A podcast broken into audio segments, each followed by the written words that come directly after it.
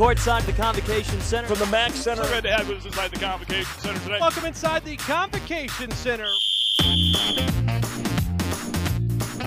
All right, back into the podcast after a week off. Adam Jackson, Joel Gadet, glad to have you along with us. While we were gone, college football has not started, at least for the MAC or the Big Ten. Maybe. Uh, certainly not for the Pac 12, but it has for a lot of other people, unless you're one of the 33 that's in quarantine for Georgia Southern. It was an interesting week of college football.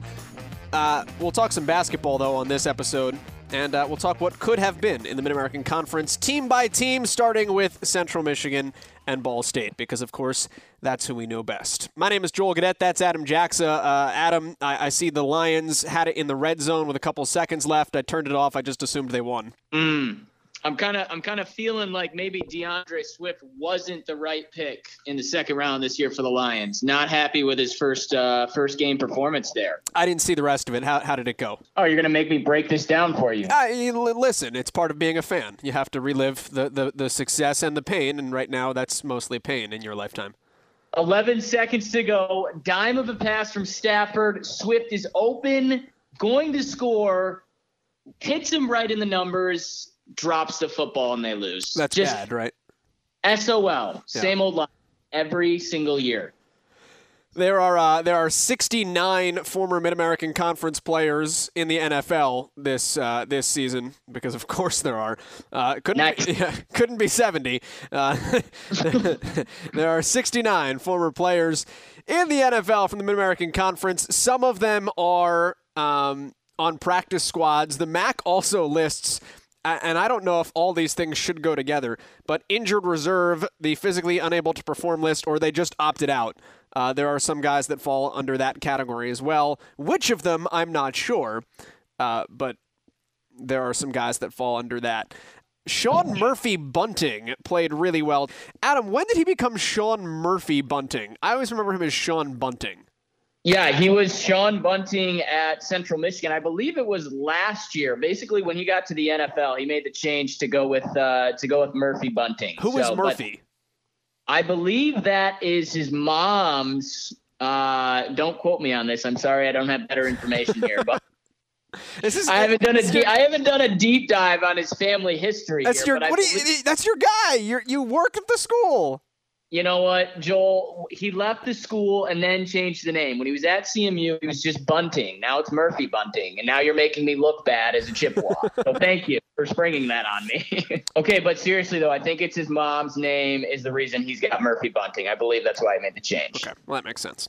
Um, Minnesota Vikings got uh, got got beat by Green Bay. Rumors of Aaron Rodgers' demise greatly exaggerated. Uh, Tyler Conklin did not have any statistics. Tajae Sharpe had a ball thrown his way. Uh, he didn't make the catch. Julian Edelman, his New England Patriots won. Uh, that's your rundown of the Mid American Conference in the NFL. I'm assuming Maxx Crosby played well for the Raiders, but I'm not looking. Uh, Sam Sloman he, has made he's great. First, he's, he's, made his first career field goal for the Rams. They're currently playing on Sunday Night Football, but uh, he's on the board with an extra point and a field goal. He's chafing you. Uh, you know, Sam Sloman broke all of our Chippewa hearts last December in the MAC championship game. So good to see that uh, he's now being coached by the former Chippewa head coach John Bonamego in Los Angeles. That's the greatest twist of all of it. Uh huh. the guy he beat for a MAC championship is now his coach in the NFL. You know what though? Good for Sam Sloman. Like of all the guys to become an impact performer in the NFL out of the Mid American Conference this year, you know, kickers are people too, man. Way to go. I mean, there there are 30 of those. How many teams are in the NFL? 30 or 32? I forget from league to league. 32, I believe. Thank, thank you. Um, there's 32 of those jobs in the in the world, and the guy's got one of them. So, tip of the cap.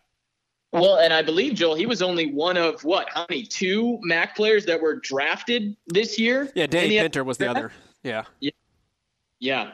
That's right. The offensive lineman that decided to score a touchdown against, again, my Chippewas. Thanks, yeah, Joel. I was really excited. I turned on the television, and uh, Danny Pinter is 63 for the Indianapolis Colts.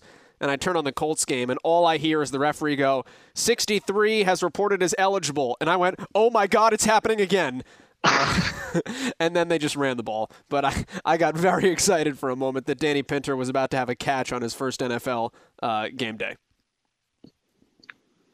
Yeah, not good memories that I want to relive. Although I do like the final score outcome of, of that game he scored a touchdown in last fall. Fat guy touchdowns. Um, fat guy triples. I played uh, I played rec league softball today, and, and our catcher had a couple triples, so that was cool. What is what is Joel Gadet like out on the on the field? What's the breakdown? What's the scouting report? Uh, rec league, uh, I'm pretty I'm pretty calm. I just kind of go up there having a good time. Uh, I, I I led off today with a triple into the gap, and uh, my team knows that I'm fast, so they always tell me to go home. So I got thrown out by about 20 feet today. Um, if I played in this in the summer Jewish league, I take that one more seriously. Uh, I, I, probably depends on the league.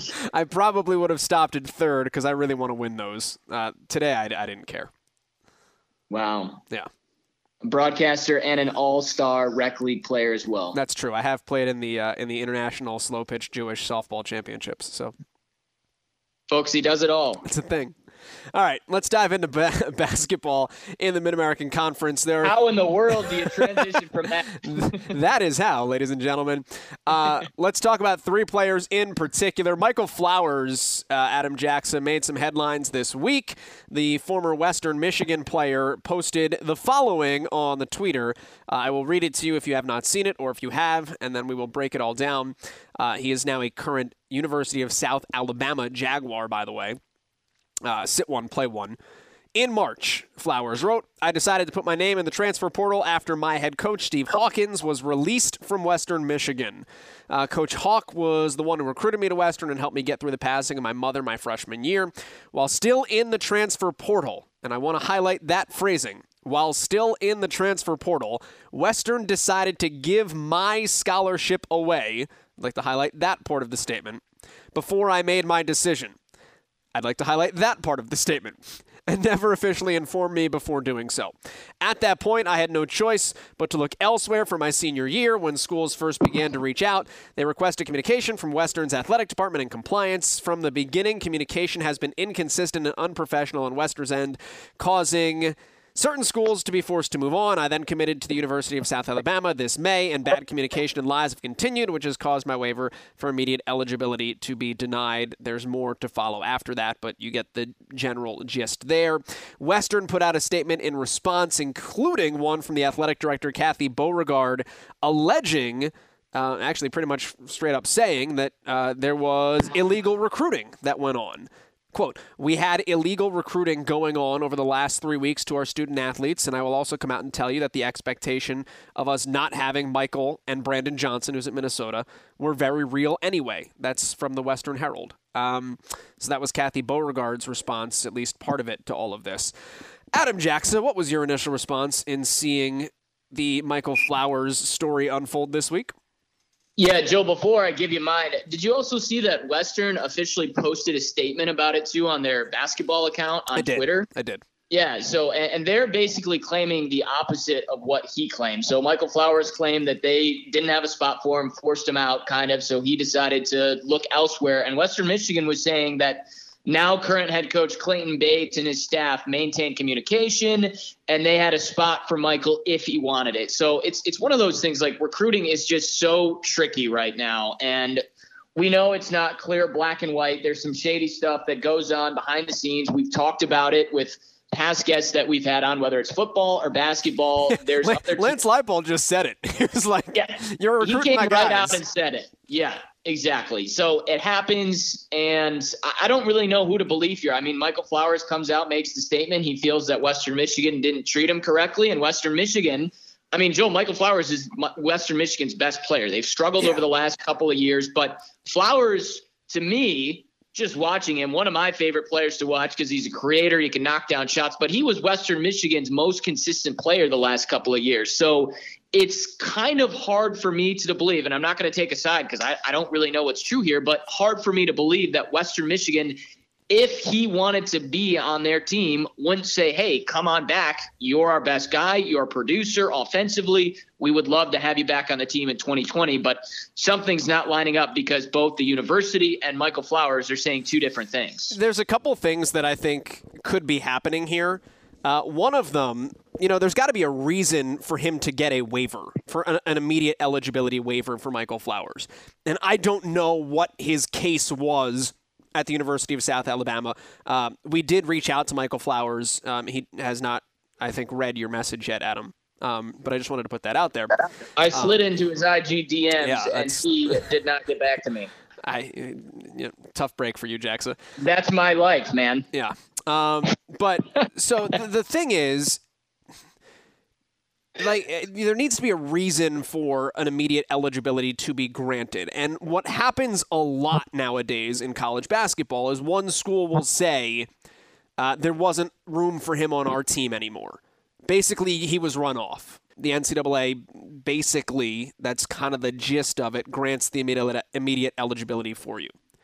Um, if that's what's happening here, like there's no way. Like zero like there's no way that Western doesn't have room for Michael Flowers. So if that's the case right. that he wants to make, get out of here, um, because no nobody is saying we ran off our best player. Like, especially with how they've struggled. Like he was such an important right. piece to their team. Right.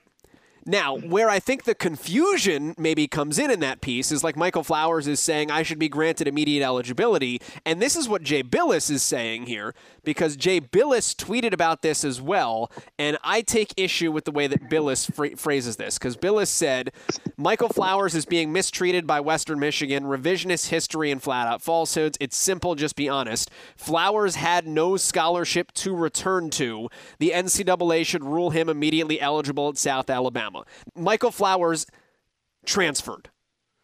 Um, the fact that your previous institution gives away your scholarship doesn't absolve you of having to sit out at your next institution. And that's why I highlighted the phrases in Flowers' notice on Twitter. Because Michael Flowers says, while still in the transfer portal, Western decided to give my scholarship away. It's not your scholarship. You're in the transfer portal. You're not on the team anymore. Like, if you want to be on the Western Michigan team, then be on the Western Michigan team. It's your scholarship. The second you are in the transfer portal, you're not on the team. You're not all in. In fact, you're all out. You're saying to your program, this is cool, but I want to see where else I can play. It's no longer your scholarship. They do not have to inform you before offering it and giving it to another player. You have moved on into the transfer portal. They are allowed to move on as well. So for Michael Flowers saying there was, I, I couldn't have gone back to Western Michigan, there was no scholarship. There was a scholarship. If you would have said, I want to come back to Western Michigan at the right time, perfect. But you didn't do it in time. You left. And they recruited because they have to move on. They have to have a roster. They have to have good players. At that point in time, there's not a spot left for you at Western Michigan. That doesn't grant you immediate eligibility. Like, th- th- he's doing it backwards. If you're run off the roster, and have nowhere to go back to, then you get then, then like sure, then give him the immediate eligibility. He had nowhere else to go. You don't well, get, you don't get to leave then not have a place to go back to and get immediate eligibility. That's not how this that's not how any of this works. Yeah, and that's the tough part. Is like most guys that go into the transfer portal or uh, you know whatever the sport is, 90% of the time they're gone. Like they're not going back to the school. So I'm assuming from Western Michigan standpoint, they see that Michael Flowers is in the transfer portal. They're probably expecting him to go his separate way and, and pick another school. Uh, really, only one of the unique cases where we've seen someone enter the transfer portal and then stay at their school, ironically enough, was in the Mid American Conference with Justin Turner. Twice. Ishmael, Ishmael El-Amin came back to Ball State. Okay, so but it's it's been rare. Like if someone has announced or it's been announced that they're in the transfer portal, a lot of the times they end up at a different school. And I'm curious again, just one of these one of these sides is not matching up just with these two statements. I wonder if Michael Flowers, Joel, went into the transfer portal and was expecting to get some bigger schools mm-hmm. to give him interest. And I mean, look at he's ended up potentially trying to play at South Alabama. And I think he was a guy, and respect his caliber of play he was a great player in the Mid American Conference, but I think he was expecting some Power Five attention. And then maybe after he didn't get it, he said, okay, I might as well just go back to Western Michigan. And at that time, they had probably said, nope, we've already given your scholarship up. And that may be where the disconnect is. Well, and here's the thing. And, and again, we don't like this is all us making assumptions here because we, we I, I can only go by what's on the public record. Yeah, exactly. But, uh, we, the Western Herald article, I'll go back to Kathy Beauregard's statement, the athletic director at Western Michigan. This is her quote. Quote, we had active illegal recruiting going on over the last three weeks to our student athletes, and I will also come out and tell you that the expectation of us not having Michael Flowers and Brandon Johnson were very real anyway, whether it was with Coach Hawkins or with Coach Clayton Bates. Um, we want the best for them. I mean, we truly do. They need to know that once they enter the transfer portal, your current institution doesn't have to bring you back and doesn't have any accountability for you anymore. The thing that stands out to me is that we have active illegal recruiting going on. So, m- my inference, and again, this is just a guess, if you if you then put that side by side with Flowers' statement, Flowers says when schools first began to reach out to me, they requested communication from Western's athletic department and compliance. From the beginning, communication has been inconsistent and unprofessional. And like my brain immediately starts to think, did Western have an issue with some of the contact they were getting from other schools because they believed that something uncouth was happening? So basically, if if you're an inst- if you're institution A and you think your player is being poached by institution B, institution A necessarily isn't going to be so inclined. Yeah, they don't want to cooperate. Right, to make it easy for institution B to just get that player immediately active because institution A has been wronged. Um, Right. Now, is that in the best interest of the player? No. But is everything else above board? Not necessarily. And again, I don't know what's happened here. I'm just trying to kind of fit puzzle pieces together based on what is on the public record with the statements made by both sides.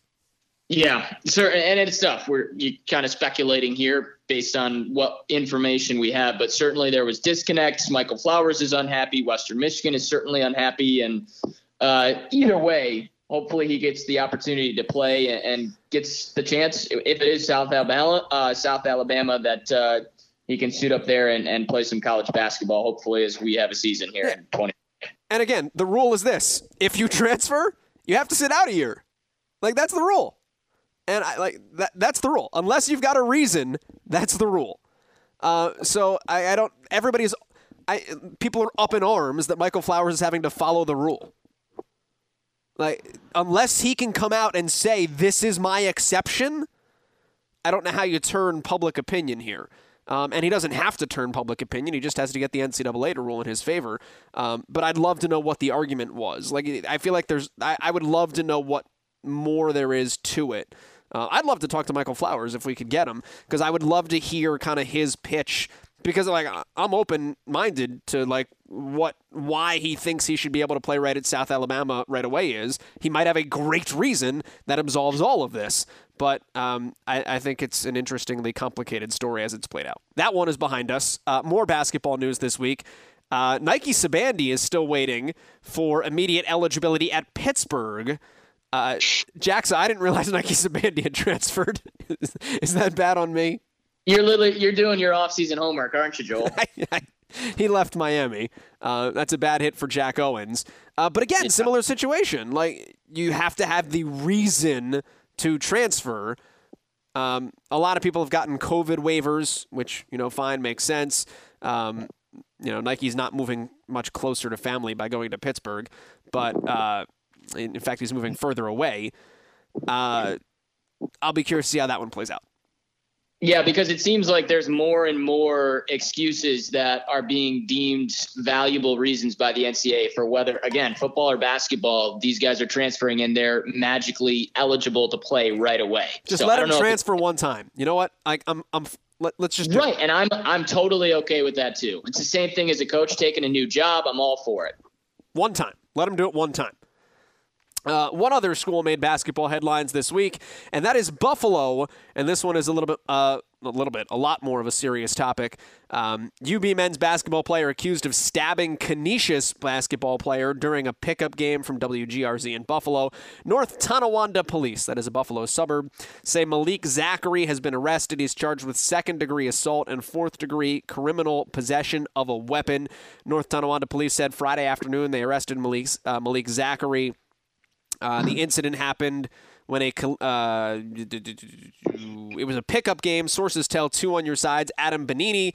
The pickup game happened Wednesday night when tensions rose between the two players during the game and resulted in the incident when a player was uh, apparently stabbed. Uh, yay! If you're Buffalo. Yeah, just uh, I mean, man, that's an intense pickup basketball game, but uh, I, I don't. That's just no basketball game should ever get in that that intense. That's that's tough news in the off season. You know, as if we need any other news with everything we got going on. Yeah. Um, I don't like. What has to happen in a pickup game for you to stab somebody? Nothing. Nothing should ever escalate to that. I, Malik Zachary's father was quoted in another story, by the way, that saying that somebody got poked with a knife. Yeah, I don't know. I that that just uh, that that can't happen. That's that's a description. Poked with a knife, and and and and again, uh, innocent until uh, proven guilty. Um, and I, who knows how this all happened? Uh, Malik Zachary's father said that it was kind of a melee that stuff broke out. Malik Zachary was being attacked, um, and that somebody got poked with a knife. Um, it's just an interesting description of it all. But uh, I mean, yeah, Joel, you, you covered it there. It's just uh, it's it's not good for the league. It's not good for Buffalo, and, and it's certainly not good for for the young man. But uh, you know, uh, it, it happens, and you just try and move on. I sound like a coach right now, trying to trying to talk through this, but it, it's just again with everything that's gone on this year, it's been a tough year, and to see more negativity surround some of these teams in the offseason as you're getting prepared for hopefully a basketball right. season and hopefully for the competition to start again. Right. You hate to see something like that happen. All right, let's go to football, Adam Jackson. Uh, with no Mid American Conference football, we decided we would talk about Mid American Conference football with what could have been. We're going to go team by team through the league this year. And as other leagues are going about their seasons, talk about what could have been for Mid American Conference teams this season. Jaxa, you will go first because your team okay. is the defending MAC West champion. Uh, what could have been? Give me your take on what 2020 may have looked like for CMU. Yeah, I mean, I, uh, I, think the Chippewa fans were really excited again for Central Michigan because they had so many guys coming back. You know, it was such an unknown year last year. Uh, John Bonamego's last year doesn't go the way that he wants. They finish with a one and eleven record, and then you bring in a, a, a big time name like Jim McElwain, and it certainly paid dividends. They win eight games in the first year, and they get to the MAC championship game for the for the first time since Antonio Brown and uh, Butch Jones were here in 2009. So Boomin'. it had been. What's that? Booming. Booming. Business was booming in 09, and it was booming again last year. Unfortunately, couldn't finish the job, but I think uh, I think it was going to be an exciting year, and hopefully they get the chance to play in the spring with the rest of the conference because they bring a lot back. What's interesting was the quarterback situation. David Moore was expected to have to sit out until October because it's a full year suspension uh, when he was uh, tested, he tested positive for a banned substance. The, NCAA, the NCAA denied his suspension appeal, so he had to sit out a full year. Well, that suspension now is up in October. So if there's a spring season, he'll be able to go the full year. So as we sit here and we wish that there was football, you take one positive out of that. David Moore would be able to start and play the full season if there is a spring season. Uh, you lose Tony Poljan, who obviously was expected to be a big piece at the tight end position as he transfers to Virginia. But you bring back your quarterback, you bring, bring back the leading wide receiver in the Mid American Conference, you bring back a 1,000 yard rusher on offense and then you bring back at least eight starters defensively on a unit that was one of the best in terms of total defense in the conference last year. So I think there was a lot of optimism coming into the fall in year two and thinking what CMU did last year. knowing that they had a chance to potentially repeat as MAC West Division champs again and maybe finish off the MAC championship overall. Whatever happened with David Moore? Like, what was the how, how did he? What was the deal with what he took and how it all happened? Basically, what the coaching staff and administration said was he took a over-the-counter drug that they didn't think was a banned substance, and there's a was, list. Yeah, like you so can what they, you can check what they that. Said, what they said was they either missed it or they didn't think about it. I'm not sure. They weren't very clear with with what went on. That was that was what they mentioned that they thought that there was an over the counter drug that they had missed that he took and because of that they tried to appeal it. They didn't win the appeal, so it up was upheld for the entire year. Gotcha. Would he be the quarterback? I think so. I mean, you know, they, there's a ton of guys that have come in. There's a few transfers. Uh, one in particular uh, that may potentially have a chance to to step in. There's also some guys that have come back from the roster, but just knowing the production that he had last year, he threw for over a thousand one hundred yards, five touchdowns, did have four interceptions, but he looked comfortable in the few games that he started. Uh, he's got some mobility to him. He's got some familiarity, obviously, with the wide receivers. I certainly think he would be the starter. But to be honest, you know, Joel, I, I haven't seen any of these transfers or what some of these guys that were on the roster last year, what their improvements look like coming into to 2020. What do, you, what do you mean some of these transfers? What are you just collecting quarterbacks? Like what? Yeah, well, that that kind of was the case last year. We we collected a couple of transfers, and, and they were the starters throughout the year. And then That's in true. the offseason, we've collected a couple of more. So you know, Jim McElwain, he's a he's a former quarterback himself. He's an offensive guy. Who's so uh, who, been, who who'd you guys get? Ty Brock is a guy that came in FCS. Um, he's the he's the main contributor that I would think would have a chance. He put up name. some decent numbers down in Texas at the FCS level and um, a couple other guys that were brought in on the recruiting trail. But I would imagine if oh Ty uh, Brock has some great hair. Yes. Also, yes, exactly. If you've got great hair, you're going to succeed in the Mid American Conference or oh, football. Fresh, freshman, freshman All American too. Yeah, and he's yep. got some so, years. He's not a he's not a one trick pony, is he? He's got correct. a couple couple years under him that he correct. can play. So he would be he would be my best bet to challenge David Moore. Um, but again, just because David's been here, he had success last year, he knows the offense, and because it's been such a weird year where he's maybe been on campus, he, he's going through whatever the 12 hours per week or whatever they're getting from the NCAA right now. It's just not that normal off season uh, because of COVID. I would imagine David Moore is just further along. Although maybe it gives him more of a chance to compete. Yeah, it's certainly because he'll be ingrained and he gets a spring, so to speak, that he wouldn't have had. Exactly. More time now with the season happening in the spring, absolutely. And and I think uh, you know with with any team, you'd like to have two, three guys that you feel are capable to go out there, especially with how many times they went back and forth with their starting quarterbacks last year. Um, good to have a couple of guys that that can run the offense just in case of injuries, or in David Moore's case, uh, a positive test for a banned substance that get you a year suspension. that happens less likely than most. Um, Sam Houston State, where Ty Brock was. You know who? you know who the defensive line coach is at Sam Houston State? I do not. Tim Daoust, former Ball State defensive coordinator. Tim Daoust is now the D. Well, there coach. you go. And and Western Michigan uh, defensive coordinator Tim Daoust. Where's our guy Pete Lembo at these days? He is the special teams coach at Memphis, who is not playing this week because of Corona. Ah, yes. Very unfortunate. I'm just waiting for Auburn and Alabama to play, and like one of those two teams to have an outbreak where they're missing 30 players, and then their fan base complains that it's not a real representation and the game shouldn't count. Was it Georgia Southern or who was the? Yeah, who yeah 30, 33 players were out. Yeah, yeah. It's Still counts. It's what you signed up for. Remember, I told you these contingency schedules so you can reschedule and yeah. bring in different opponents. Uh, it's it's going to be a weird year. What else? Then, what else do people need to know about Central? I, I think the biggest thing is is just what they're returning. And uh, I, I don't even know what to go off in terms of schedule, Joel. Like, do you think you look at your eight conference game that you were going to play, and that's going to be the schedule? Like, I, I don't know what the schedule looks like in the spring. I don't know.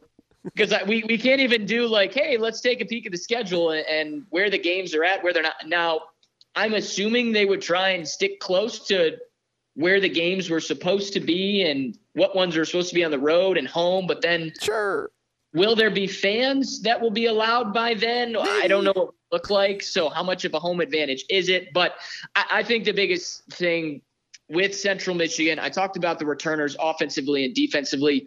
The one area that they struggled in last year was pass defense. Um, and they've got a couple of guys with transfers that have come in um, throughout the secondary. So they're really excited about the secondary. Now, one guy, Sean Murphy Bunting. Uh, Sean Murphy Bunting, yes, is is not eligible to play at CMU. You know, he's moved on to the NFL. Um, but uh, I think with transfers, the defensive staff seems excited about the opportunity for that position group and that part of the defense to be bulked up and better this year, assuming we can play some spring football. All right, keep an eye on it. Uh, give me a win projection. Eight game schedule. How many wins? Mm. I think six or seven. You know, I don't. I don't think they're I think the MAC's competitive enough where it, it's going to be really tough to go unblemished, especially in a weird year where you're fighting through COVID cases. You're going to have, I'm, I'm, sure, players that may have to sit out. Um, so I, I, I don't think it's easy for them to, for any team to go perfect, especially in a spring season that's just going to look different. But I really do feel like, you know, if we have a spring season, if it's an eight game slate against conference teams, CMU's got a really good chance to represent the West and potentially get back to the MAC championship game. Here's a good transition lead in. I think the biggest challenger to CMU getting to that championship game on the West side is your Ball State Cardinals, Joe. Yeah, because I think the Ball State Cardinals are conservatively a six win team in an eight game schedule. Yeah. Conservatively. Um, and that's you. You might look at me cockeyed because this is a team that went five and seven last year, four and four in conference. However, Adam Jacksa, Buffalo in 2017 was the best comparison I could find. The Buffalo Bulls went four and four, and in 2018 were seven and one in the East Division. They made that kind of a jump, and I think that's what you're going to see because the Buffalo Bulls in 2017 they went uh, six and six was their record overall. They were four and four in conference with three losses by three points to Western Michigan in seven overtimes. Um, they lost by one to Northern Illinois, and they lost by one to Akron. That is five points that kept the team from being seven and one, and instead had them being four and four. And they returned the next season with virtually everything, including Tyree Jackson, who would go on to be the player of the year, and Anthony Johnson, who would go on to be an NFL wide receiver. So I know you're thinking to yourself, self, uh, how's Ball State going to make such a similar jump? Uh, the answer is quite simple. Ball State returns nine players on offense, starters, eight starters on defense. It returns the number one quarterback in the Mid American Conference. Uh, take that, uh, Mr. Crum. Uh, but he's number one by yards, touchdowns, second by completion percentage.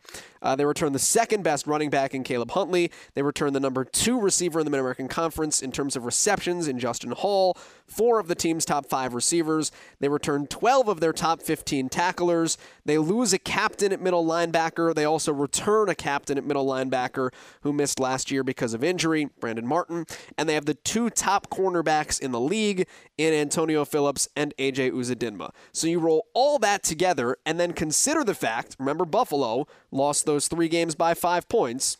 Ball State last year lost three games down the stretch by eight points 41 38 at Kent, 45 44 to Central, 35 31 to Western Michigan. They had the lead in all of those games, or were tied, the lead or were tied, with a minute and six seconds to play a minute and two seconds to play, and 20 seconds to play. That is two minutes and 28 seconds away from not being four and four, but instead being seven and one a year ago.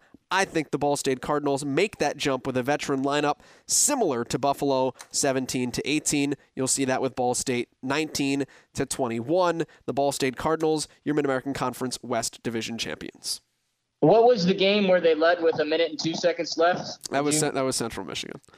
Oh, and what happened? How big was the lead? Was it 17, 20 points? It was, it was, was? it was like 30 so I don't know. It was a lot. Uh, where was that game at? Was that one at Scheumann? It was it was a, it was it was on a field. It was at Scheumann Stadium, 45-44, baby. Hey, I'm not Hey, gonna, I, I'm I'm not going to argue with you. Great game. I, and Joe, I'm I'm right there with you. Like I, I've looked at some of, you know, some of the preview magazines, and I know we were getting ready to roll out uh, what the media had thought, and I, I was honestly really surprised for how much love Toledo got It always in terms gets of it. Jaxa will uh, wind things up with the with the weird news of the week. You ready for this? my favorite part of the podcast. honest to God, I love this part of the pod. Uh, oh wait, hang on, I lost the story. Uh, this is from Colombo, Sri Lanka. A cat detained at Sri Lanka's main prison while allegedly trying to smuggle drugs and cell phone SIM cards has escaped, the media reports said on Monday. I'm sorry, what? The fe- I'm sorry. The feline was detected by jail intelligence officers on Saturday at the high security Welikada prison.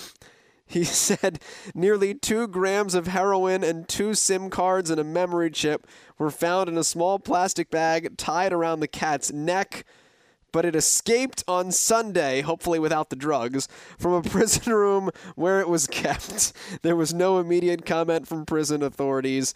The prison reported an increase in incidents of people throwing small packets of drugs, cell phones, and phone chargers over the walls in recent weeks. I don't know if they've been throwing cats over the walls. Um, Sri Lanka is battling a major drug problem that does not, however, uh, deal with the fact that this cat figured it out, man. I'm telling you, I'm a dog person because cats, they might be cute, but they're always looking at you trying to figure out a way to kill you. Yeah, dogs wouldn't be smart enough to know how to relay the message. Respected its cat. Cat messengers in 2020. This year has literally had it all. Drug smuggling cat escapes from jail. Sri Lanka, man. Wow. He's the El Chapo of cats. Uh, Oh. I don't know. Uh, one more for you. This is from Tokyo.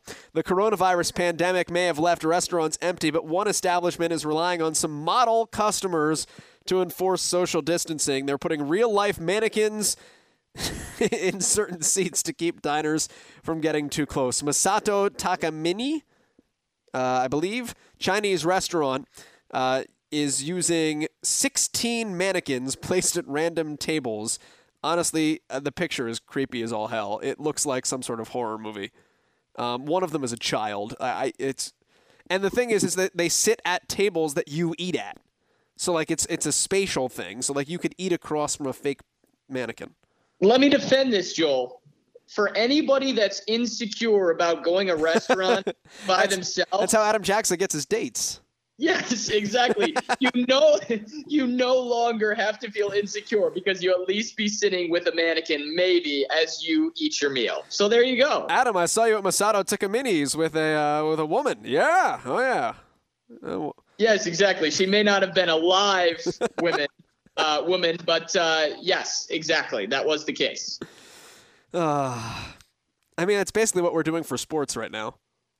Mac football, please come back. Mac basketball, Mac basketball, please happen. Otherwise, Joel will continue to come up with these uh, amazing worldly stories because we make this podcast global. Listen, we've got mannequins at a Chinese restaurant in Japan and drug smuggling cats on the loose. Uh, what can be better? We've covered all ends of the spectrum on this podcast today, and I absolutely love it. Jackson, we're out of time. Darn it. Uh, we'll we'll tackle some more teams next week, and we'll see. Uh, we'll see. I don't know who. We'll, we'll reach out to see who wants to come on this mess of a show. Uh, but it was a good time, Adam. Yes, it indeed was. Looking forward to next week. All right. Shouts to Michael Flowers. Shouts to Nike Sibande. Shouts to Khalil Pimpleton and the Central Michigan Chippewas. Caleb Huntley and the Ball State Cardinals. Until next week, this is Convo number five. We're out.